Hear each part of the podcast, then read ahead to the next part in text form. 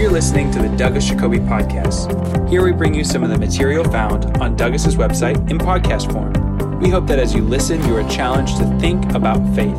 Today, Douglas continues his series, A Tour Through John, now looking at Lesson 14. For more on this episode, follow the link in the show notes to Douglas's website. Now, here's today's teaching.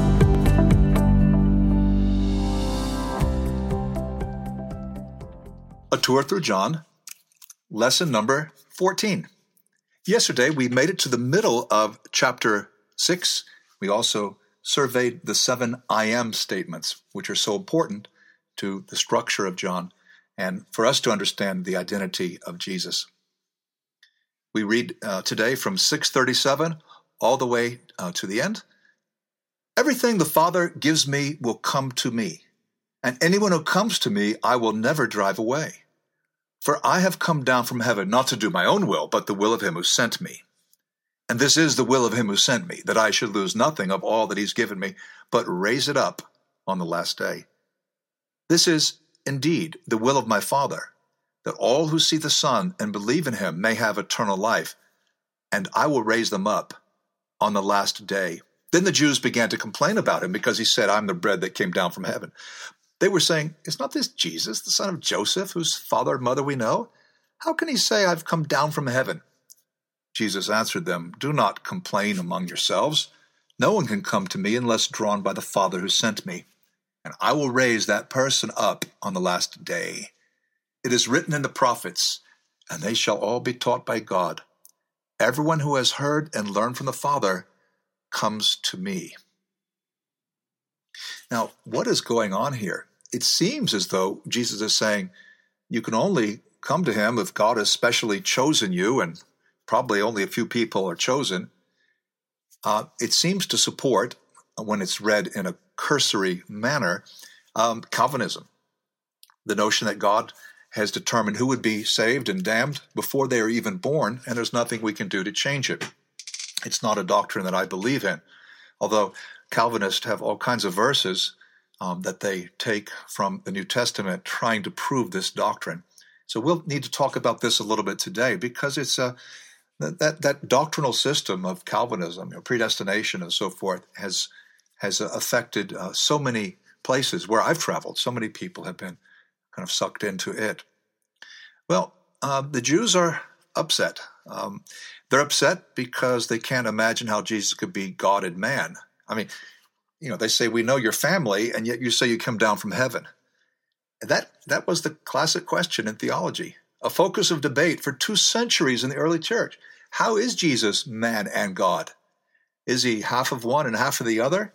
Or does he just appear to be one or the other? How could he be both? It's a concept that's hard for fleshly people to accept, particularly those on channel two, right? Spiritual bread is hard to comprehend. The notion of eating and especially drinking blood would be shocking to an Orthodox Jew. And we're going to be coming up to that in the next section. There's just a lot of misunderstanding. And uh, the grumbling is very much like the grumbling of the Jews in the desert that we read about in Numbers 16 or Exodus 16, places like that. And Jesus, of course, tells them to stop grumbling, and he adds several vital truths. We must be drawn to God, verse 44. Uh, again, that sounds like we don't really have a choice. However, uh, we do have a choice. I'll explain that in a moment. In John 12 32, Jesus said that if I'm lifted up from the earth, or when I'm lifted up from the earth, I'll draw all men uh, to myself. Everyone comes to God. God draws them through the power of the cross. 1232, when I'm lifted up, when Jesus was lifted up, uh, people were drawn through the power of his death to God. It's kind of like with the bronze serpent back in John 3, uh, Numbers 21. If someone wasn't looking at the serpent on the pole, the one Moses made, then they wouldn't have been healed of their deadly uh, snake bite. Uh, the same way, if we don't look to Christ, we won't be healed. But God's not going to force anybody. Now, the force the Holy Spirit can transform us if we're open to the truth. 717. Actually, I compare this sometimes to water skiing. The boat draws you, it pulls you, but never without your permission. As long as you hang on uh, and you know you're kind of inclined in the right direction, you can water ski. But no, no one forces you, but it's a, a tremendous power um, when you align your will with the, the will of, let's say, the boat. Uh, I find also quite helpful Second Thessalonians 2. And uh, I'll read that in a moment. Uh, let me, let's first uh, talk about Luke 5. The end of in Luke 5, 31, 32, Jesus says, Those who are well have no need of a physician, but those who are sick. I've come to call not the righteous, but sinners to repentance. Now, there Jesus said, I've not come to call the righteous. You'd say, I thought he came to call everybody. Well, of course he did, but those who don't realize that they need a physician aren't going to hear the call because they won't have ears to hear. If we understand that we're sinners, if we understand that, that we, we, we need to repent, then we hear his voice. 2 Thessalonians 2 13 to 15. But we must always give thanks to God for you, brothers and sisters, beloved by the Lord, because God chose you as the firstfruits for salvation through sanctification by the Spirit and through belief in the truth.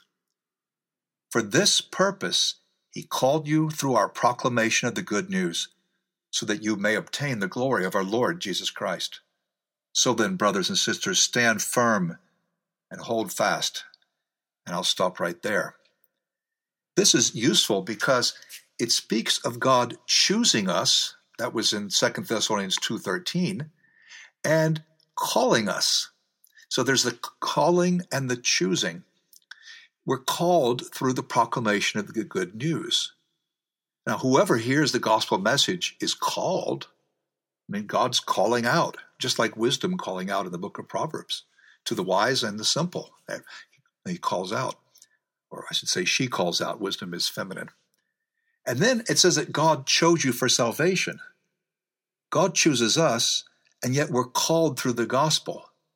Are the Calvinists right? Is it something of a formality because it's already been determined whether they'll be saved or not? No, I don't think so. We're called through the gospel. If we say yes to the gospel, if we embrace it, if we accept Jesus, uh, think of John 1.12, John 12.48. If we accept him, that is accepting what he says, then God chooses us. So we say yes to his invitation, then he chooses us. He doesn't force us, and we absolutely have free will, something the early church took seriously and believed in. I hope that's useful um, because uh, verses simply taken out of context uh, can be made to appear something uh, uh, to, to, support a doctrine that's very different. The first verse we read uh, a moment ago uh, says, Anyone who comes to me, I will never drive away. Now, the Calvinists would say, if you come to Jesus, then you can never leave. It's kind of like in John 10, uh, no one snatches my sheep away. Well, right, he doesn't drive us away if we're willing. Um, the sheep cannot be taken, but they can wander away. They have the free will. God has his will. The point is to align our will with his will. So these waters are very deep. God's knowledge of the future, what that entails, um, our uh, calling and, and election. And I would simply say the calling is through the gospel, the election is a response to our response. Jesus says we will all be taught by God. And that's an allusion to um, Isaiah 54 13. And we'll be taught by God. Again, Jesus is saying, hey, guys, um, don't you see God? Faith is essential for everlasting life. It's absolutely essential. Uh, not that anyone has seen the Father except the one who is from God. He has seen the Father. We continue. Very truly, I tell you, whoever believes has eternal life. I am the bread of life. See, he repeats the, the I am statement. I am the bread of life. Your ancestors ate the manna in the wilderness and they died. This is the bread that comes down from heaven so that no one, so that one may eat of it and not die. I am the living bread that came down from heaven. Whoever, whoever eats of this bread will live forever, and the bread that I will give for the life of the world is my flesh. So we have the repetition of the I am statement. He refers to the desert generation. Most of them didn't have faith. Certainly, they were all called to have faith. They were all included in the, in the mission, Exodus 19, in the law, Exodus 20 uh, to 24 and following. They were called, uh, but very few actually were willing to, to live by faith. We think of Joshua and Caleb. So God doesn't force us. Well, as mentioned before, uh, it's very hard to accept this idea that we're going to be eating this guy, uh, his flesh and blood. Sounds like cannibalism, does it? Doesn't it? The Jews then disputed among themselves, saying, How can this man give us his flesh to eat? So Jesus said to them, Very truly, I tell you, unless you eat the flesh of the Son of Man and drink his blood, you have no life in you. Those who eat my flesh and drink my blood have eternal life, and I will raise them up on the last day. For my flesh is true food, and my blood is true drink. Those who eat my flesh and drink my blood abide in me, and I in them just as the living Father sent me, and I live because of the Father. So whoever eats me will live because of me. This is the bread that came down from heaven, not like that which your ancestors ate and they died, but the one who eats this bread will live forever. He said these things while he was teaching in the synagogue at Capernaum. Uh, just a few more comments, and then we'll go to the last paragraph he, he, the way Jesus phrases this was almost certainly going to cause confusion among those who didn't want to listen. Because it sounds like he's saying you have to not only eat me, which would be completely forbidden in the kosher laws, you don't eat humans, and drink his blood, and blood is forbi- forbidden. Uh, drinking of blood uh, was actually forbidden, or eating meat with the blood still in it was forbidden by the early church, by the Jerusalem Council in Acts 15. I know today a lot of Christians would say it doesn't really apply to us. I'm not so sure about that. But the thought of drinking blood uh, like a, a vampire or a ghoul is is unthinkable. And so the language that we would be probably wanting to give Jesus some advice on, on how he phrased things. But he's very provocative. It's quite deliberate. And uh, we see also that he was teaching in a synagogue at Capernaum. Now, there is a, a synagogue built right on top of the foundations of Jesus' synagogue, the one back then. The capacity of that structure, uh, and if you go there, you'll see, it would have limited the crowd to hundreds, not the thousands, like in Luke 12, or, or earlier in John 6, when he, he feeds the, the 5,000 men. Um, no, it's a, this is a different occasion. He's in Capernaum and uh, he's in the synagogue, so it would be very hard to hear unless you were in the synagogue or, or at the door. And so that would be a, a crowd probably of hundreds. All right. When many of his disciples heard it, and heard it is this teaching about um, me being the bread of life, uh, they said, This teaching is difficult. Who can accept it? But Jesus, being aware that his disciples were complaining about it, said to them, Does this offend you? Then what if you were to see the Son of Man ascending to where he was before? It is the Spirit that gives life, the flesh is useless. The words that I have spoken to you are spirit and life. But among you there are some who do not believe. For Jesus knew from the first who were the ones that did not believe and who was the one who would betray him. And he said, For this reason, I've told you that no one can come to me unless it is granted by the Father. So the hard teaching seems to refer to everything from verse 35, the I am statement, uh, up to 59. And that's the exact response of people today who find undiluted Christianity a bit too inconvenient for their lifestyles. This is totally applicable in our situation. Jesus knew the message would be offensive to some, but, he doesn't water it down. Instead, he, he asks us whether we're willing to keep following him. Right? Jesus' ascension, uh, that was 40 days after Pentecost, that would prove that he spoke the truth. That is, he went back to the Father, and that his words uh, must not be compromised. We, we just tend to serve our own interest, don't we? We want to work our way to God, our on our terms. That's what the Bible calls the flesh. It's not physical flesh is not bad, not useless. That's good. That's very good. But the flesh, our willfulness, our, our stubbornness, our, our, our placing of trust, confidence in us or people instead of in God is the flesh. without being open to the Spirit, we're not going to gain anything. So, humanistic religion, fleshly religion, is ultimately worthless. Jesus describes his words as spirit and life. His words bring life. If you're listening to this podcast and you've never become a Christian, I hope that by this point, eh, you know, we're in lesson 14, you're realizing the power and the life of Jesus' words and that you will not resist that, but let the Father draw you to himself. Now, those who didn't believe, well, they were known to Jesus from the beginning. They weren't enabled by the Father because they didn't accept Jesus and his message. God's sovereignty, again, it does not override free will. He knows all of our thoughts and actions, past, present, and future. But that doesn't mean he caused them, and it doesn't mean that we can't make true changes. Uh, then there's the reference to uh, Judas. Uh, we'll see that in the next section. Let's um, let's just read the last couple verses. Because of this, many of his disciples turned back and no longer followed with him.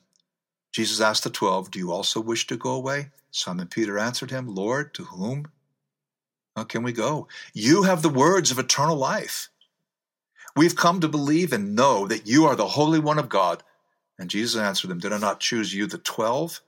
Yet one of you, one of you is a devil. He was speaking of Judas, son of Simon Iscariot, for he, though one of the twelve, was going to betray him. This is a mass defection. Now, the synagogue uh, crowd, it's in the hundreds, maybe a, a, defection of hundreds. Again, I used to read this as defection of thousands when I realized, oh no, there's a context here. It's a synagogue message. But when the majority of the crowd finally reject the demands of discipleship and they take off, um, hundreds were walking away from Jesus. I wonder what that felt like. And, and for the apostles to realize that maybe they wouldn't have left if Jesus hadn't spoken so strongly. You know, those crowds who wanted to take Jesus and make him king by force, 615, they vanish. When he shows that his kingdom is not of this world, they don't want that. They want the things of the world. Jesus does nothing to try to bring them back. No public relations expert was brought in to make the gospel message more appealing. I mean, it's just undiluted. He puts it out there. Yet those who've heard Jesus' voice know that there's nowhere else to go. Yet Judas left. He's described as a devil. You know, there's still maybe theoretically hope for him at this point. He's not, you know, given the money to the um, the high priest to the establishment uh, yet, and Satan has not entered him. Very strong language we find in Luke 22 3. So Satan's not entered him, yet he's on a very bad course, and Jesus knows what's going to happen. But as far as Judas and his free will go, there's still hope, but he's going to cross the point of no return. Every generation of the church is called to keep the faith of the apostles and not join the error of Judas. You and I are called to follow the Lord and keep the faith proclaimed by the apostles and not join the error of Judas, who put trust in the flesh. Now, Peter's words, his response was was great. I think these are words that, that may have come to our mind if we've ever been tempted to stop following the Lord when things are tough. And he says, To whom shall we go? Now, you could say that very confidently. You know, why would I ever want to leave you, Lord? You've been so good to me. Or you could say, Well, to whom shall we go? Yeah, I want to leave, but, you know, wherever we go um, doesn't really make sense. Hopefully, we say those words with great conviction, but either way, it's a logical choice. Stay with Jesus, He's the sure thing. Well, have I ever been t- tempted to walk away from the Lord? Have I even contemplated it? If I did, what prevented me?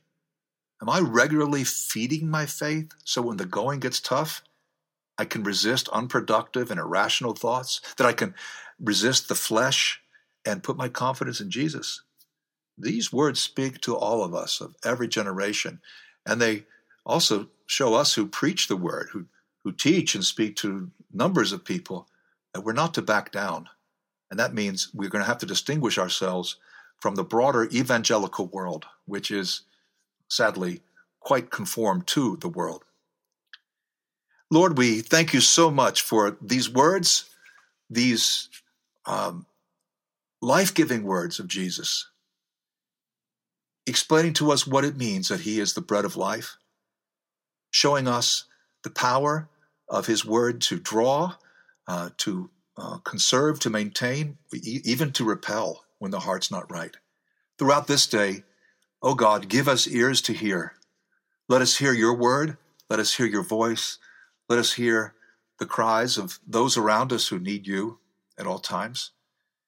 Give us the strongest conviction we've ever had. We thank you for your word, for your son, and we pray that you'll use us today to be your hands to reach out to a lost world. Um, amen. Tomorrow we'll continue with the beginning of John chapter 7. Uh, thanks. God bless. We hope you enjoyed Douglas's teaching on a tour through John. For additional notes and resources, be sure to check out Douglas's website in the show notes. The website has hundreds of articles, podcasts, and videos for you to access for free. You can also become a premium subscriber and gain access to thousands of online resources from Douglas's teaching ministry. Thanks again for listening.